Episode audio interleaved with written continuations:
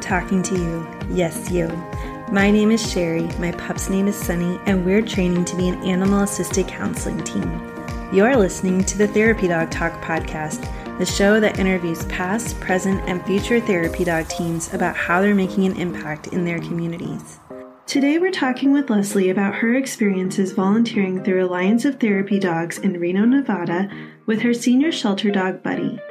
We'll discuss how her journey began with her first therapy dog, a dachshund named Teddy, what Leslee looked for in finding a dog who would be the right fit for her home as well as for therapy dog work, and how volunteering with her dogs has been fulfilling in many areas of her life. Before we hop in, if you're just getting started on your therapy dog journey and feeling a bit lost, I've put together a free guide for you, which you can find on my website at freeguide.therapydogtalk.com. Without further ado, meet Leslee and Buddy.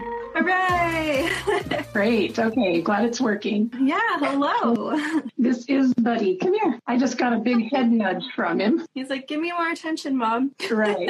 I figured I'd sit down here on the floor because he's an old guy and he wasn't going to stand for long. So we're here on the floor playing. That is perfectly okay. We have had many people on the floor. In fact, I actually used to host this from the floor in front of my couch, which people didn't realize, but then Sunny would be behind me that I way. saw that and you'd feed her treats. Yeah. I thought that was the best thing ever. Yeah, and I do the same thing now. She's actually right next to me. You just can't see her.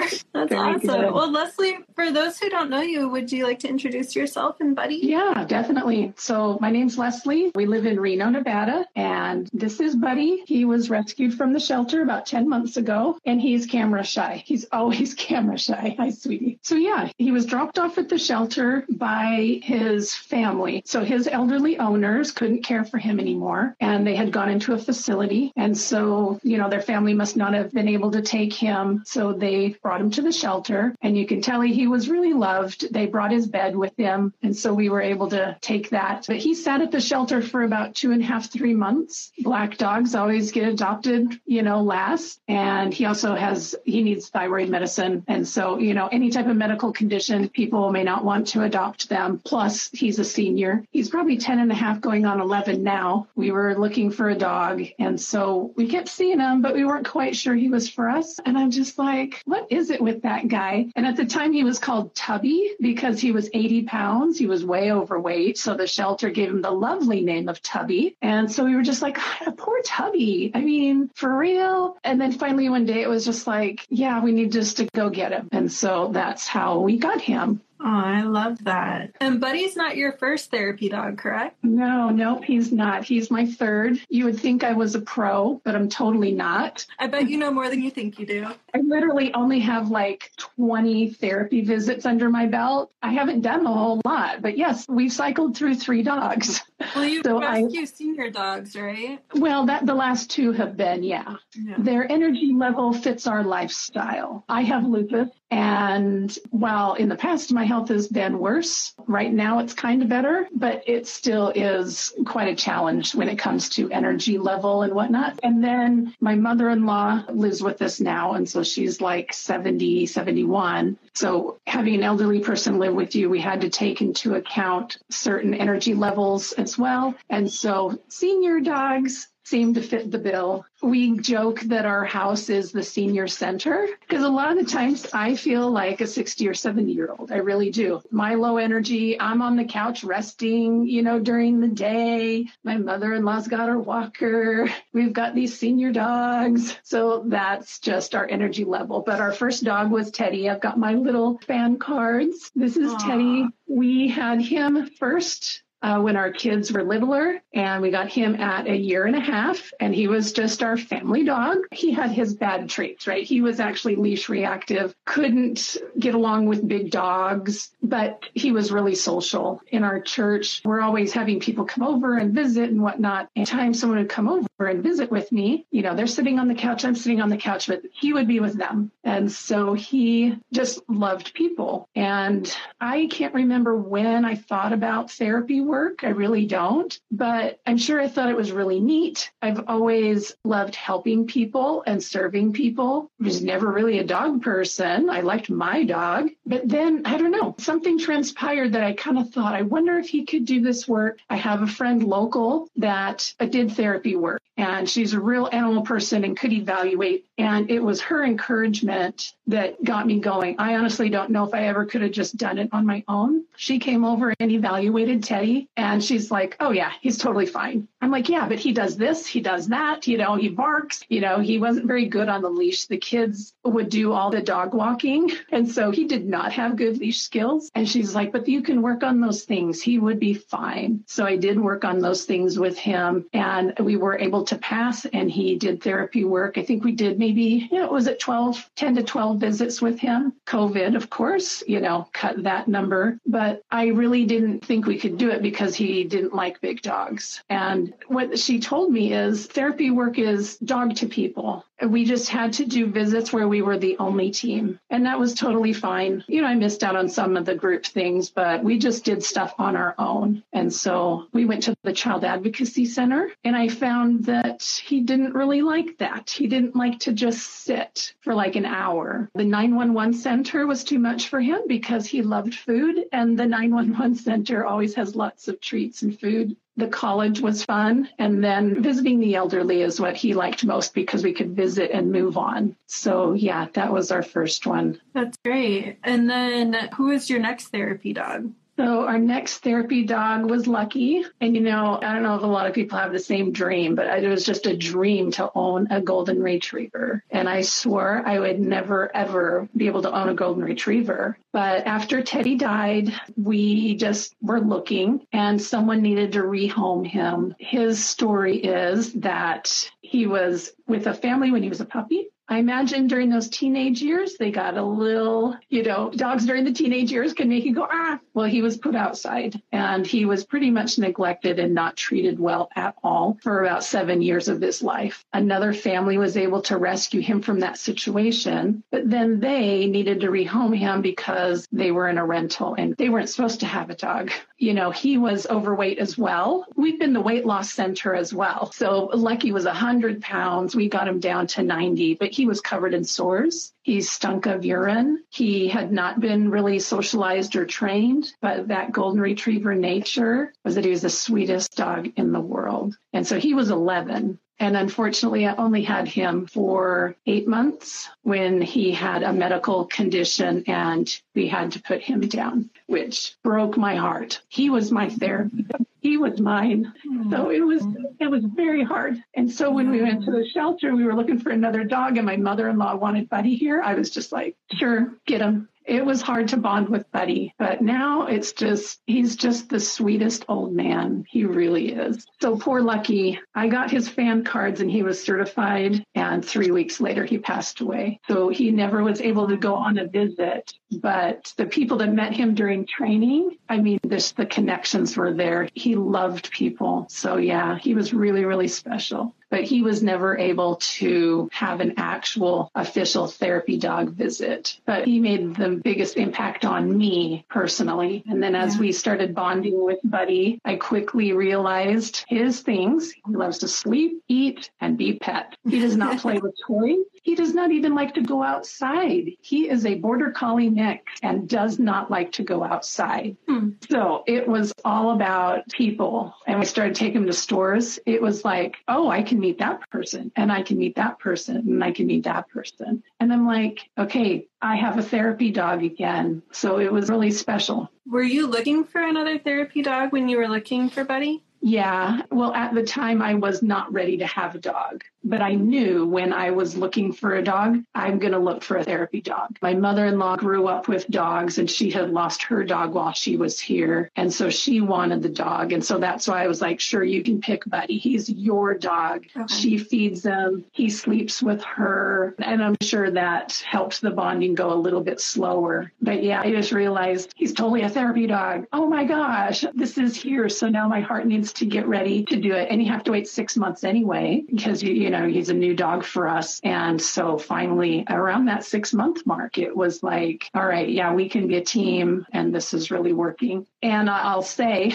I am currently looking for another therapy dog because poor Buddy is almost 11 years old. Yeah. Adopting seniors is what we need right now, but it means things are short lived. So, yeah, I'm already stressing out about, you know, how I find that next therapy dog? Yeah. Do you know what it is you'll be looking for when you look for them? Well, I have to tell you, I've tried a few. We tried a two year old pit bull, sweetest thing in the world. Too much energy for me. So I learned, okay, not that. We tried a two year old Rhodesian Ridgeback Great Dane mix. Okay, too powerful. That was a foster. I'm not saying we adopt these dogs and give them back. That was a foster. And then most recently, we tried a one year old Corgi. Way too much energy. So I'm like, okay, I'm learning what isn't working. We need low energy dogs that are super, super friendly. So yeah, it's hard because I keep looking, get discouraged because of what's at the shelter. A lot of high energy dogs are at the shelters. And so that yeah. doesn't work. And all the little dogs get picked first. And so I'm pretty discouraged right now, but I'm trying to tell myself, well, it's just not the right time then. So yeah, choosing a dog that you want to do therapy work with from the shelter can be a long process and it can be frustrating. Yeah, I remember talking with Erica about that a little over a year ago, probably at this point, and she was mentioning working with fosters to really find out more about the dog's personality and everything like that in order to find a good fit for therapy work as a rescue. But it sounds like you are fostering, and so that could be a good way too. Yeah, we did that. The corgi, it was a situation where they needed to rehome their dog and they hadn't taken him to the shelter yet. And I just had to be honest and say, I really want to try this, but if it doesn't work, you know, I'll need to call you back because it does have to work with lupus and chronic illnesses. If I'm stressed, I get sick. And mm-hmm. so while I don't recommend everybody just go and try out dogs, that's what I have to do. I can't have a dog that's going to cause a lot of stress because then I can't do anything. And so the little right. corgi, we had about six hours and I knew, okay, this is just too much. I made the wrong pick. Mm-hmm. And so, yeah, that was that situation.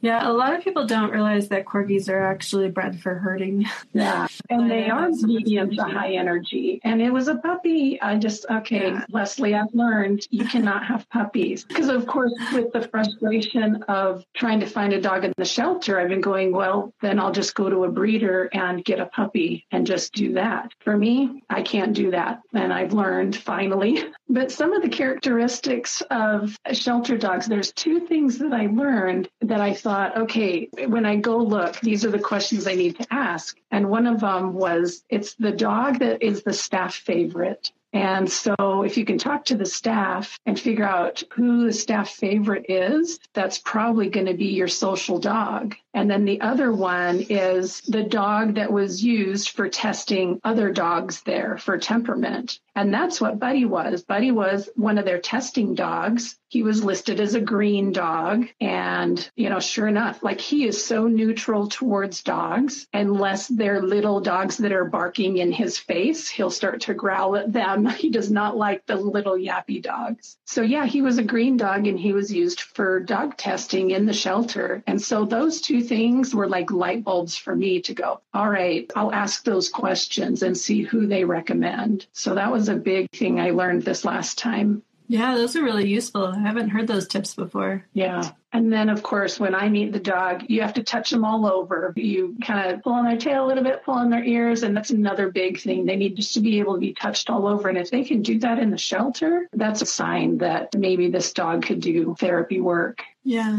So you've started volunteering with Buddy, yeah? Yes, we have done four visits, I believe, two reading times at the library, one visit to the veterans home here. You know, that's kind of assisted living, but it's for the veterans and they live there. And then the other one was my husband actually works for the blood bank here, and one of his staff members loves dogs. And he got therapy dogs to go on all the blood drives. And so I finally signed up for one. I'm like, well, I got to attend my husband's blood drives, right? So we did a blood drive and that was fun. In our local area here in Reno, we have a pretty large therapy dog group. Uh, they're called Paws for Love. And if you want to do anything in town, you got to be part of their group because they have set up with the 911 center, with the court, with the schools, with the library. I know there's a few others, but depending on what I wanted to do, I just found, oh, Paws for Love does that for us. Oh, okay. So I joined the local group and it's a good support system. Yeah. And then it's a lot less work for a volunteer to just be part of their group and then you go on the assignments. Yeah, okay. works really well. Are you certified through them or are you certified through a different organization? So Paws for Love locally is just the local group. They don't okay. do any certification. We're with Alliance of Therapy Dogs, and a lot of the people in that group are evaluators for ATD. And that was something in the beginning that was a little confusing. I was trying to figure out where do I even start? And so they were able to help me navigate the beginning stuff. Yeah. That's awesome. Of those three different environments, which one did Buddy seem to enjoy the best? Did he have like a favorite? I think he did really enjoy visiting the veterans. I've heard some other people say that their dogs may not like to sit in one place for like a whole hour. Mm-hmm. And the first reading time, I was like, oh, he's doing great. He loves it. And he did. And then we did the veterans home and he did enjoy going through and meeting people. And then the second reading time that we did, it went a little long. It was an hour and 15 minutes. And, you know, I need to kind of stick to our timetable because at 15 minutes, he's ready to go home. So at an hour and 15 minutes at that reading time, he was darting for the door. And I'm like, you know, I need to make sure he leaves when he's ready. Yeah. And then I recalled, I saw him kind of drooling at the end. Mm and he's not a drooler. And so I was like, oh, that was a sign. And I should have picked up on that. He was interacting with a little boy and I was seeing slobber and I was like, oh, he's usually not a slobberer. So he was ready to go. Yeah. So I think he liked moving around. He liked the blood drive too, but there weren't as many people. Yeah. And personally, I like to visit the facilities. I've dealt with a lot of medical stuff myself, and I know how bad it can be to be stuck in a place feeling horrible, aching. You just want to get back to your normal life. And so I just really feel for that situation. And so personally, I like to do that. I found that memory care wasn't really for us. I get nervous because memory care can be unpredictable. They can grab, they can shout, and we did have a negative experience with Teddy in a memory care facility. Okay. And so I won't do memory care, and that's fine. Other people can do that. And actually, I just got a call today, well, yesterday. A family wanted a dog to visit their loved one. I was like, yeah, sure, we can do that. So I contacted the facility. Oh, that person's in memory care. And so I mm-hmm. went, okay, and I'm a people pleaser. So it's like, well, what is she like? You know, what's her behavior like? What? But then I stopped and thought and I went, no, I need to stick to what I know is best for us. Yeah. And I'm sorry, I can't do memory care. And so I'm learning that you really do have to set your boundaries with you and your dog and do what is best. Yeah, and it's better for them as well because if they find a team who's more comfortable with memory care, that's going to be a better experience for them. Yeah, for sure. And she told me we do have dogs in the facility. And so I was like, okay, good. I'm not the only one.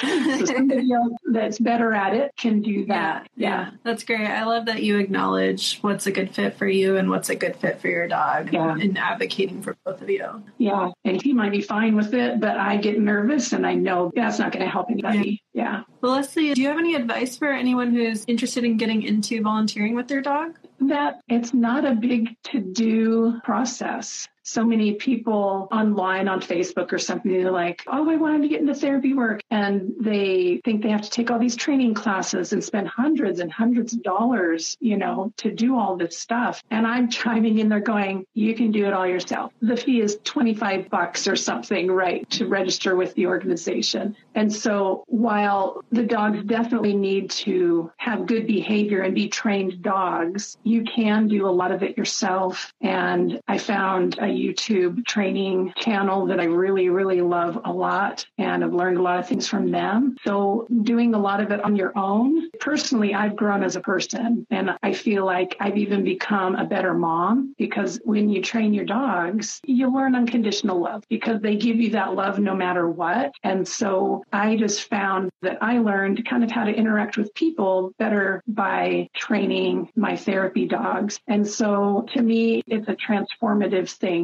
if you get into therapy work. And it doesn't need to be stressful. You can do it yourself and it doesn't have to be expensive. So for people who kind of think, oh, I can't do that because that's one thing that I've learned. Yeah. What was the YouTube channel that you found to be helpful? It's Dogs That, Dogs with an S, and it's Susan Garrett. And okay. she does all positive reinforcement, but also just her philosophies in life in general. You know, are very positive and giving. I made so many correlations between her training philosophy and how to parent, right? You give the dogs choices and when they choose right, then they get their reward and everybody's happy, you know? You don't have to hit your dog. You don't have to go, you're bad, go in timeout. It's like, no, no, no, no, no, no. So yeah, Susan Garrett, Dogs That on YouTube. Fantastic. Awesome. Thanks for sharing that. Yeah. Is there anything else that you wanted to share while you're here, Leslee? I think we hit on everything, you know, like I was talking about as far as it being transformative for me as my kids are all older. My youngest is 19 and everybody's moving away and they're living their own lives, but nobody needs mom anymore. I was really trying to find something. So, you know, if you're looking for something, therapy work is just amazing. Service feeds your heart as well as other people. And when I realized that having a dog and doing therapy work hit about 10 different positives for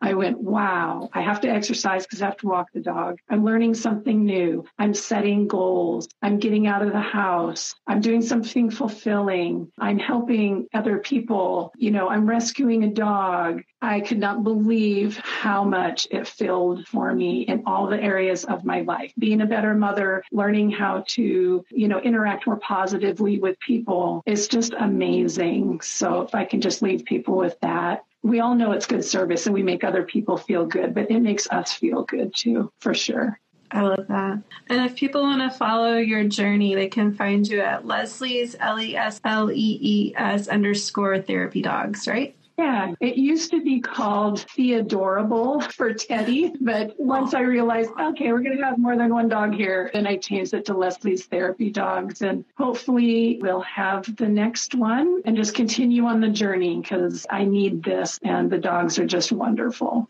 Well, you're making such an impact, not only on yourself, but on dogs and on those that you interact with too. So thank you for doing so. Yeah. Well, thanks for having us. I thought it was pretty special to be invited. And I'm amazed at all of the stories that you gather and everything that you're doing and providing the Hey, How to Get Started program. And it's amazing what you're doing. I love it. Thank you. I enjoy it. All right. Well, take care, Leslee. Oh. It was really nice to meet you and get to know more about your story. Thanks so much. All right. Bye, bye. everybody. I really hope you enjoyed this episode of Therapy Dog Talk. If you did, please do me a favor and leave a review and rating on the podcast platform of your choice. If you have a guest that you think would be a great fit for Therapy Dog Talk, send me an email at hello at therapydogtalk.com. Thank you so much, and we'll see you next week.